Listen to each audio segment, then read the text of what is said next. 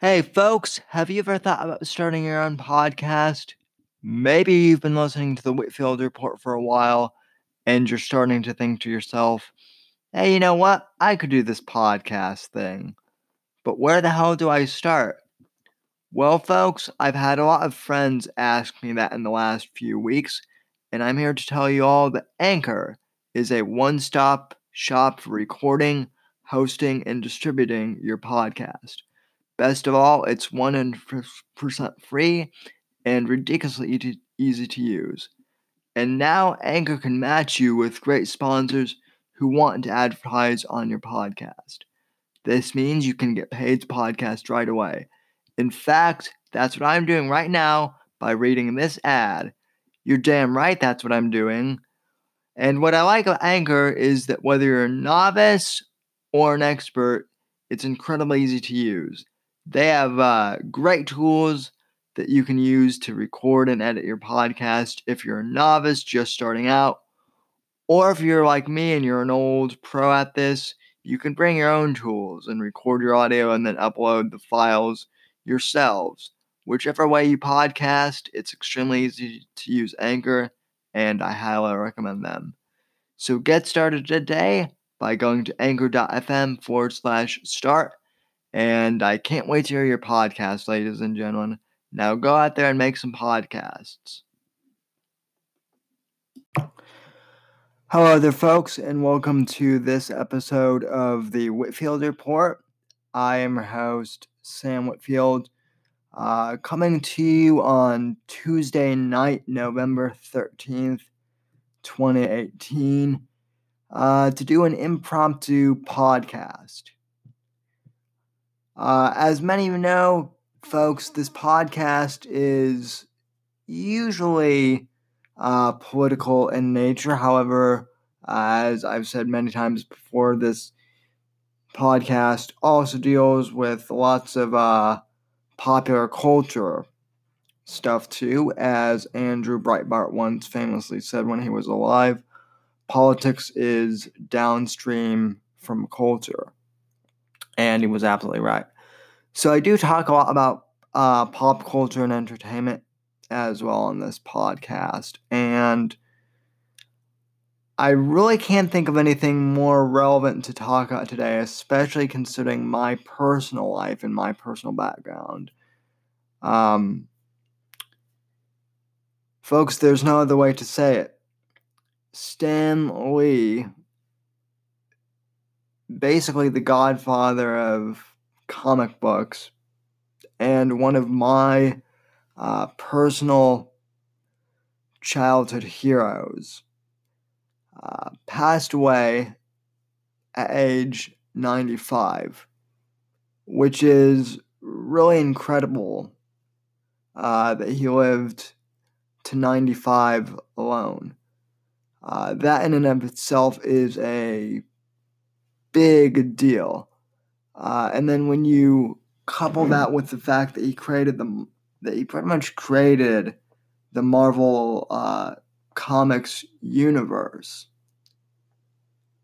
and for almost a total of sixty years oversaw the creation and development. I mean, at least for the first thirty, arguably he he built the universe of, of of course, there were other writers and whatnot who uh, came on afterwards, but at least from the 50s to the mid to late 70s, he was the main uh, brainchild of Marvel Comics.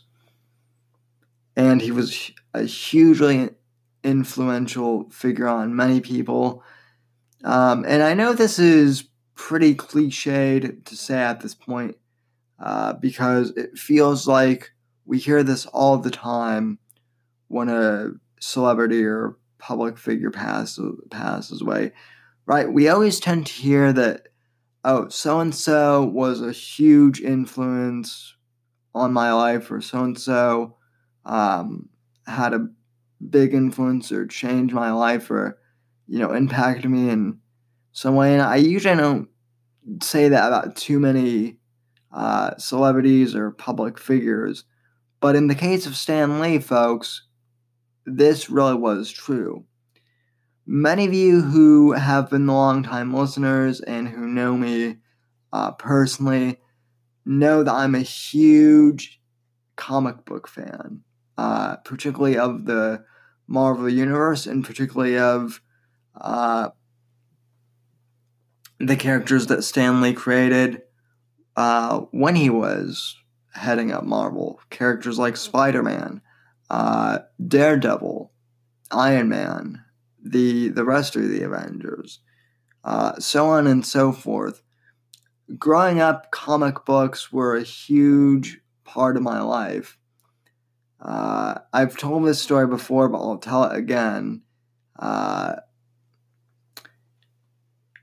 I first became interested in, in, comics back when I was, uh, well, really, since I can remember, uh, way back when the Denver Post, which is the newspaper in Colorado, uh, when I was growing up, they used to run the Spider Man uh, comic book, the weekly comic strip uh, that Stan Lee and John Romita Sr. They that they used to run that in the Denver Post um, when I was a kid, uh, at least until I was like in third or fourth grade. I, I think they stopped. I, I think the Post lost the rights to circulation or whatnot. You can you can still find online, but um, I know for a fact that the Post circulated the Spider Man newspaper strip, at least for the first few years when I was reading. And I would read the uh, comic strips, and that was how I more or less got interested in, in reading. Now, don't get me wrong, obviously, I learned how to read in school, but uh, comic strips and later on comic books were a huge part of that. Um, and my dad would take me to the comic shop every Saturday to get some new comics as, as a kid. And that was wonderful and exciting because I had no idea that there was a. I mean, I thought newspaper strips were the bee the bee's knees already. I was uh, in Valhalla when I discovered that they had entire uh, shops full of comic books that they made whole books and you could buy several issues of them. And you know most kids binge watch uh, netflix. Now i used to binge watch i used to binge read comic books when i was a kid. So it was hugely uh, influential when I was a, a, a little kid. Um, and then when I was eight, when I was eight uh, or nine, comic books became even more important to me because uh, around the time I was eight, nine years old, ten years old, uh, that was when my parents got divorced. I was uh, eight when it happened. And folks, I mean, divorce was divorce is always hard for the for the child. Uh, there's no doubt about that. And for me, it was particularly hard because uh, I had a I I I had slash still have a physical uh, disability that uh, has of made me wheelchair bound uh, as many of you know. And so, unlike most kids who could take out their uh, frustration or pain, you know, or just their general emotions about a, a divorce with something like sports or, you know, athletics or whatnot, or, you know, I, I couldn't do any of that. I, I couldn't I couldn't run away from home if I wanted to. I couldn't, you know, sneak out or do anything. So, comic books were really my refuge in comic culture.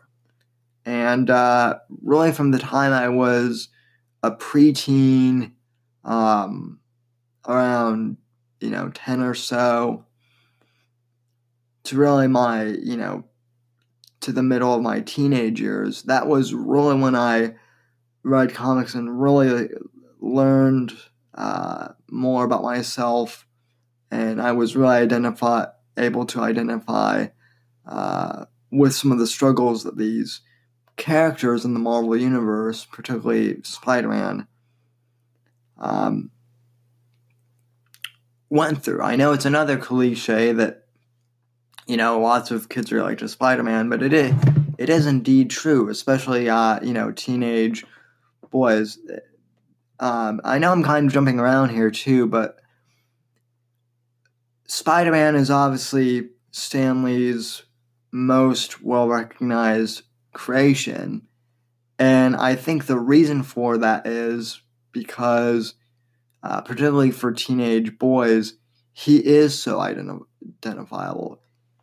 Uh, early on, and they keep rebooting this, uh, you know, story over and over again. Uh, Peter Parker is basically a high school nerd who, you know, has trouble in school, you know, has trouble with girls, uh, has trouble making friends, all the things that, you know, teenage boys back in the 60s who are nerds and, you know, today. Not even nerds now, just, you know, teenage boys in general all have to struggle with. And, you know, Peter Parker was and still is a way you know, lots of lots of us can relate to him. And the fact that he was able to, you know, become Spider-Man and you know have these amazing powers despite all of you know his struggles and you know the death of his uncle Ben and whatnot. Uh, you know, and still balance his life as a superhero and a high school student. You know that it, it that was fantastic in the sense of the fantastical, but yet it was equally relatable. And that was the success of Spider Man.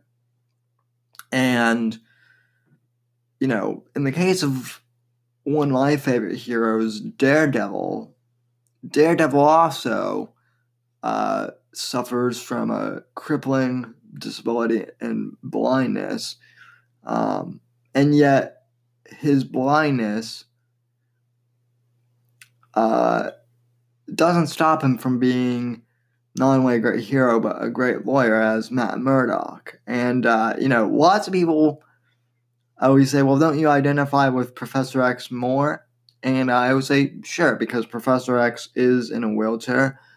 But Professor X was also a professor too. He was well to do. Daredevil is more of a, you know, the common man, the everyday uh, hero, still kind of like Spider Man with a, you know, disability, and he also also you know was able to do great things. Daredevil season three, by the way, I've talked about Daredevil before on one of my old podcasts, but season three is amazing. I'll maybe see if I can get a panel um, on that later on, either this year or next year um, depending on how the year for the podcast drops up. But anyway, uh, back to Stan Lee. So many of his characters were fantastic, fantastical, yet just so relatable. To he was able to uh, do a perfect balance which is what made the Marvel formula successful, but it was also very groundbreaking what he did. Uh, because back in the 50s, up until, you know, we started to um, started to shake things up, teenagers were sidekicks. Um, you know, and even the full grown adult heroes um, were, you know, even Batman to that point, he hadn't really, uh, you know, Batman back then in the 40s and 50s was not the Batman we think of now. You know, he was still kind of very uh, lighthearted, very, uh, you know, didn't have a lot of flaws, was kind of uh, impervious. And, uh, you know, the the typical superhero was just an alpha male who had powers and who was very macho and would always win against the the bad guy and the the odds were you know mostly related to the villain and the superpowers and it was all uh, you know very cut and dry and the the pure would always win at the end of the day and um, you know it was the comic book industry became formulaic after a while.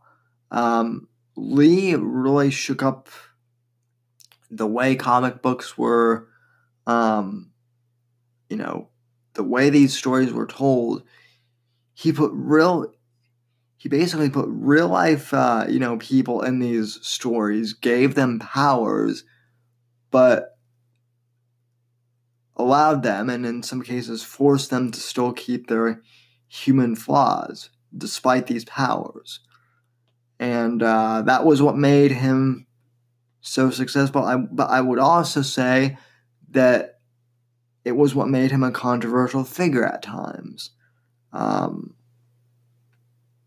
I mean, I guess you could say, like I said, this isn't a political episode, but we do talk about free speech versus uh, censorship law on this show.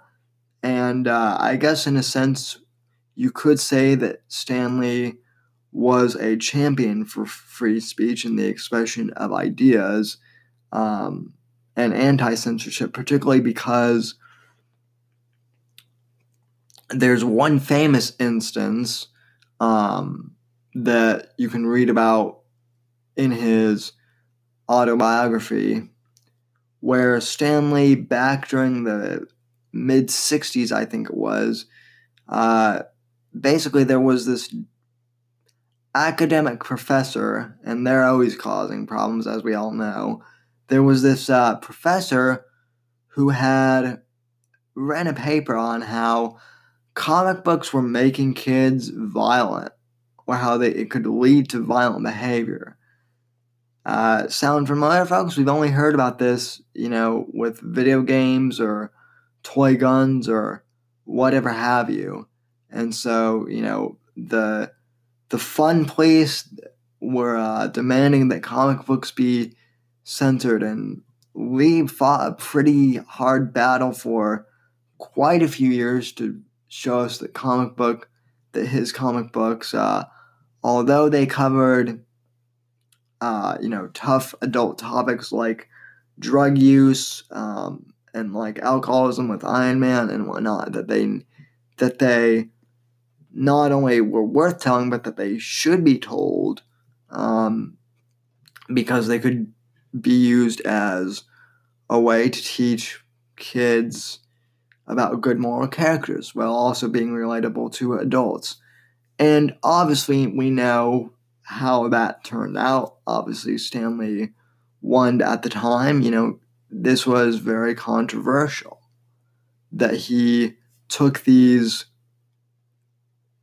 big, complex subjects that a lot of people, particularly back in the 50s and 60s, didn't think kids could handle, uh, didn't think they had the wherewithal to handle these tough topics. He was able to take these really complex subjects put them in complex stories and yet be relatable to the reader who may have been eight years old all the way up to the the 20 year old college student who may have been reading them and now obviously beyond too and when you look back at some of those stories yeah i mean the the wording and the way he wrote things you know may have been full of alliteration and uh, you know whatnot. They were certainly colorful, the dialogue may have been hokey at times, but the ideas behind these stories were really, really deep. And obviously, a lot of Stan Lee's, you know, stories and the the origin stories they created for many of these characters um, was very deep as well. So, as far as an influence, you know, from my childhood, Stan Lee and the, the comic books he created were a huge, huge part of my life growing up. And that can't be, uh, you know, I can't state that enough. Now, what a lot of people may not know about how Stan Lee inspired me, and I, I don't think I've shared this with anyone before.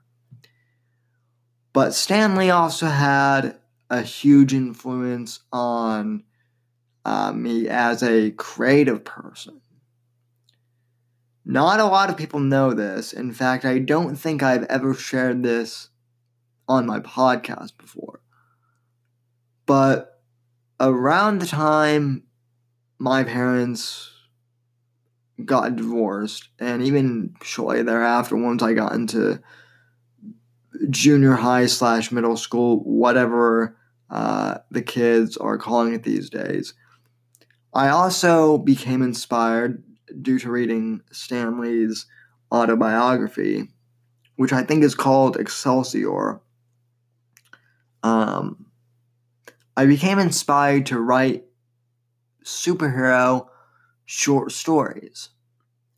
And so I distinctly remember when I was in middle school, at least in my sixth and I believe in my seventh grade year, we, I, I, the English class that I had, we always had free writing time, where we were basically allowed to write anything we wanted, uh, but we had to write in these classes classes for a couple minutes, you know, each time at the beginning of class and submit our stuff. So I basically created my own superhero universe where I had characters and fictional cities.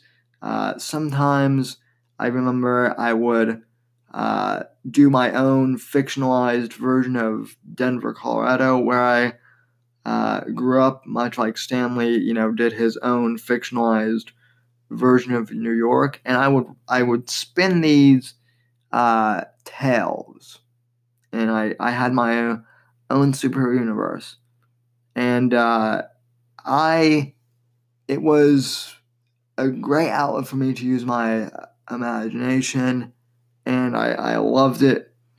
Uh, can't remember remember any of the characters um, that I created or really any of, any of the stories I created anymore.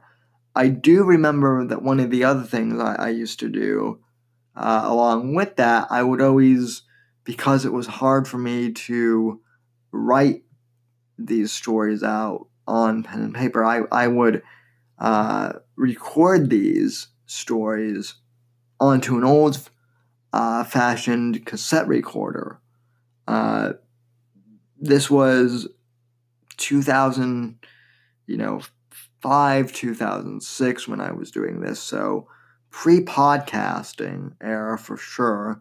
Um, but even so, I guess you could say in a way, doing this narrative, you know, story got me used to talking into a microphone. Um, at the very least. So, I mean, I guess in that sense, it does tie into podcasting. Um, and so, you know, writing these short stories, these superhero stories, and creating my own universe, in a sense, inspired me to, you know, continue to write creatively. Now, obviously, since I'm older, I've switched into genres uh, like you know political thrillers. You know that's that's mainly the genre that I've self-published in. But I have often gone back and you know I've thought about you know maybe creating another more complex uh, you know superhero universe. Now I am an adult. I I mean I don't I don't know. I don't know if if that really genre for you know written superhero literature is actually a thing. Um, although you know I couldn't make a thing.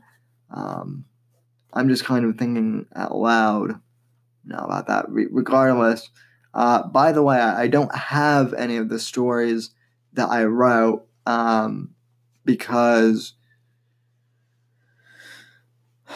they were all saved on an old laptop, on an old Dell laptop that I had used in middle school, and you know it died at some point along the way. It was like when I got it, it was pretty old to begin with. Um, it was like a big. It was like my first laptop, and it was like one of those huge, like you know, like I think it was like four or five pounds at least, and was really thick. I, I remember that for sure. Uh, and and back in those days, back in my day, you youngins, we didn't have uh, cloud storage, you know, or, or backups, and or in the backups that you know were out there, they were all very expensive. So none of those stories got backed up, regrettably. Um, even so, though, I imagine that I would want to start over all over again because I can almost guarantee you that anything that was written by a uh, by a sixth grader or seventh grader at the time, you know, is obviously it's not going to win me any writing awards. That's for sure because it, you know it was written for. Basically, I wrote these stories for myself, um, but you know, as I said, Stan Lee influenced that part of me. And to this day, I mean, I don't write fiction as much as I used to, mainly because I don't have time between college and doing this podcast and whatnot. But when I do, you know, in the back of my mind, I always think of how much Stan Lee influenced my creative uh, writing process to begin with. So, uh, really, like I said, in terms of you know influence, uh, Stan Lee really did influence me on multiple levels. I'm not just saying that. Um, he's he's one of the few celebrities I would say really did have an influence on my life. Now, as far as his uh, death goes, let me just say this. Um, obviously, I'm sad, like many of you. Strangely enough, though, I'm not really mourning. Um, I mean, obviously, the fact that we've lost an icon is indeed sad, but as I said at the beginning of this podcast, the guy lived to be 95, which is a feat in and of itself, and he continued working, as far as I know, on various projects right up until the day he died. You know, and we may, depending on what those projects are, I don't know. I hadn't really followed him in a while, but depending on what those may have been, we may get to see, you know, some of his final work come to fruition in the next few years. Uh, knowing him, he probably hired a good staff, so there was a good chance of that. Um, I also know that he had some uh, lawsuits going on and some, you know, legal problems with like an abusive, um, you know, elder care taker, and also he had lawsuits against Marvel and whatnot. I don't want to focus on those other podcasts and other media outlets will obviously uh, focus on you know the controversies and whatnot um, because they love to do that. But as i said stan is my childhood hero. Uh, i'm not going to tarnish him that way personally.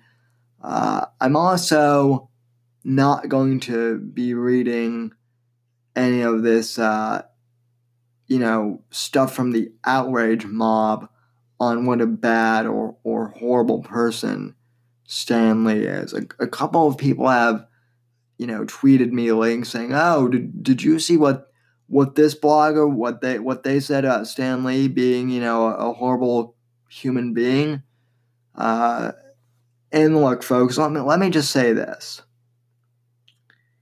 I mean, I'm sure that Stan Lee Stan Lee's not perfect. He's infallible like the like the rest of us. He's he he he was he was human. But, you know, at the same time, these outrage mob folks, they love to get outraged because, you know, that's why they're called outrage mobs. And so if you've done anything successful, anything, you know, worth sharing, even on on the small level, you know, like I have, if you have anything worth sharing with people creatively, or otherwise, there are always going to be people who are opposed to you or outraged by you. Because it's 2018 and we live in the age of social media, and no matter what political uh, aisle you're on, or, you know, religious or cultural background or whatever, it seems like someone is always going to be, you know, pissed at you for something. And Stan Lee is no exception. I, I guess the fact that people are outraged by him, uh, that tells me that he's doing something right because, uh, you know, he made a legacy, and there are people who are obviously going to be pissed off by that because they're too stupid and miserable um, with the condition of their own life that they have to, uh, you know, shit on a great man like uh, Stan Lee. And uh, you know, like I said, I'm not I'm not going to let any of these losers uh, tarnish my childhood hero. I may uh, I may read some of these later on just to kind of amuse myself, and you know if uh, if I do read them, I'll probably you know tweet reply at some of you. Uh, maybe I'll write something up later. I don't know. Uh, a couple of you sent me sent me links to these though, asked me to comment on them. And uh, let me just say this: I'm not going to give Stan Lee's haters the time of day. Um, you know, so as to read these specific outrage columns. Just because they don't deserve them. They don't deserve my my. These outrage mobs don't deserve my attention. Um, you know, I'm kind of already giving them too much attention. You know, just by talking about them. So, you know, I'm just going to continue celebrating Stan Lee's life and legacy and the good work that he did creatively. Obviously, he was flawed like the rest of us but I'd like to think that he was a good man, and I certainly know that he made my life better through the stories that he uh, wrote and told, and uh, he he just made the world brighter all in all, and he will be missed. And uh, you know, I'm I'm looking at the uh, shelf behind me, I, I just looked over there a moment ago and I, I looked at the boxes of comic books that I have uh, on there. Some of them I haven't read in ages, but I know a lot of them were written by Stan Lee. And uh, like I said, I'm not really grieving because he lived a long life and uh, you know, at 95, he certainly he certainly deserves to rest in peace. But at the same time, I just do find it a little sad that my childhood hero has passed on. Um, and I know many of you are too, so I just wanted to share my uh, experience, what Stan Lee meant to me, and uh, just to share with the audience that, like many of you, I too miss Stan Lee. He was a great man and he will be missed. So, uh, rest in peace, Stan. Excelsior. Uh, also, real quick before we go, I do want to give a uh, quick shout out. Not that uh, he needs promotion because his podcast uh, has infinitely more listeners and infinitely more downloads than I do as of this time. But I would like to uh, recommend if you're interested in hearing a fascinating interview with Stan Lee, my uh, my good Twitter buddy uh, Christian DMZ, Christian Bladt, who uh, is a former show producer for Dennis Miller's old radio show. Uh, he was lucky enough to interview uh, Stan Lee on a couple of occasions. I remember uh, Stan Lee actually called into the Dennis Miller show a couple times over the uh, the years, the old radio show, and uh, Dennis and Stan would talk, which to me is equally fantastic because Dennis Miller, another icon, another huge influence on my life in terms of pop culture. Those two together, man, it was fantastic. But I uh, I know that Christian got to interview Stan Lee a few times and um, so he recently put out out an episode of his podcast, the Bladtcast, uh, basically replaying those interviews. So go check those out wherever um, the wherever you can find podcasts, and I'll link to Christian's episode in the podcast description because, like I said, even even though he doesn't really need the uh, the shout out, I'm going to give it to him anyway because he's an awesome guy. But uh, anyway, folks, I will be back uh, for Thursday, and uh, hopefully we'll have a regular show by then. Hopefully this election stuff will be figured out by then. So thank you very much for listening to this uh, impromptu podcast. Uh, I just kind of hit the record button and uh, rambled on for the past 35 minutes, but I appreciate you sticking by me and uh, just allowing me to pour my heart out to you. Uh, Excelsior, ladies and gentlemen, God bless, and thank you for listening to the Whitfield Report.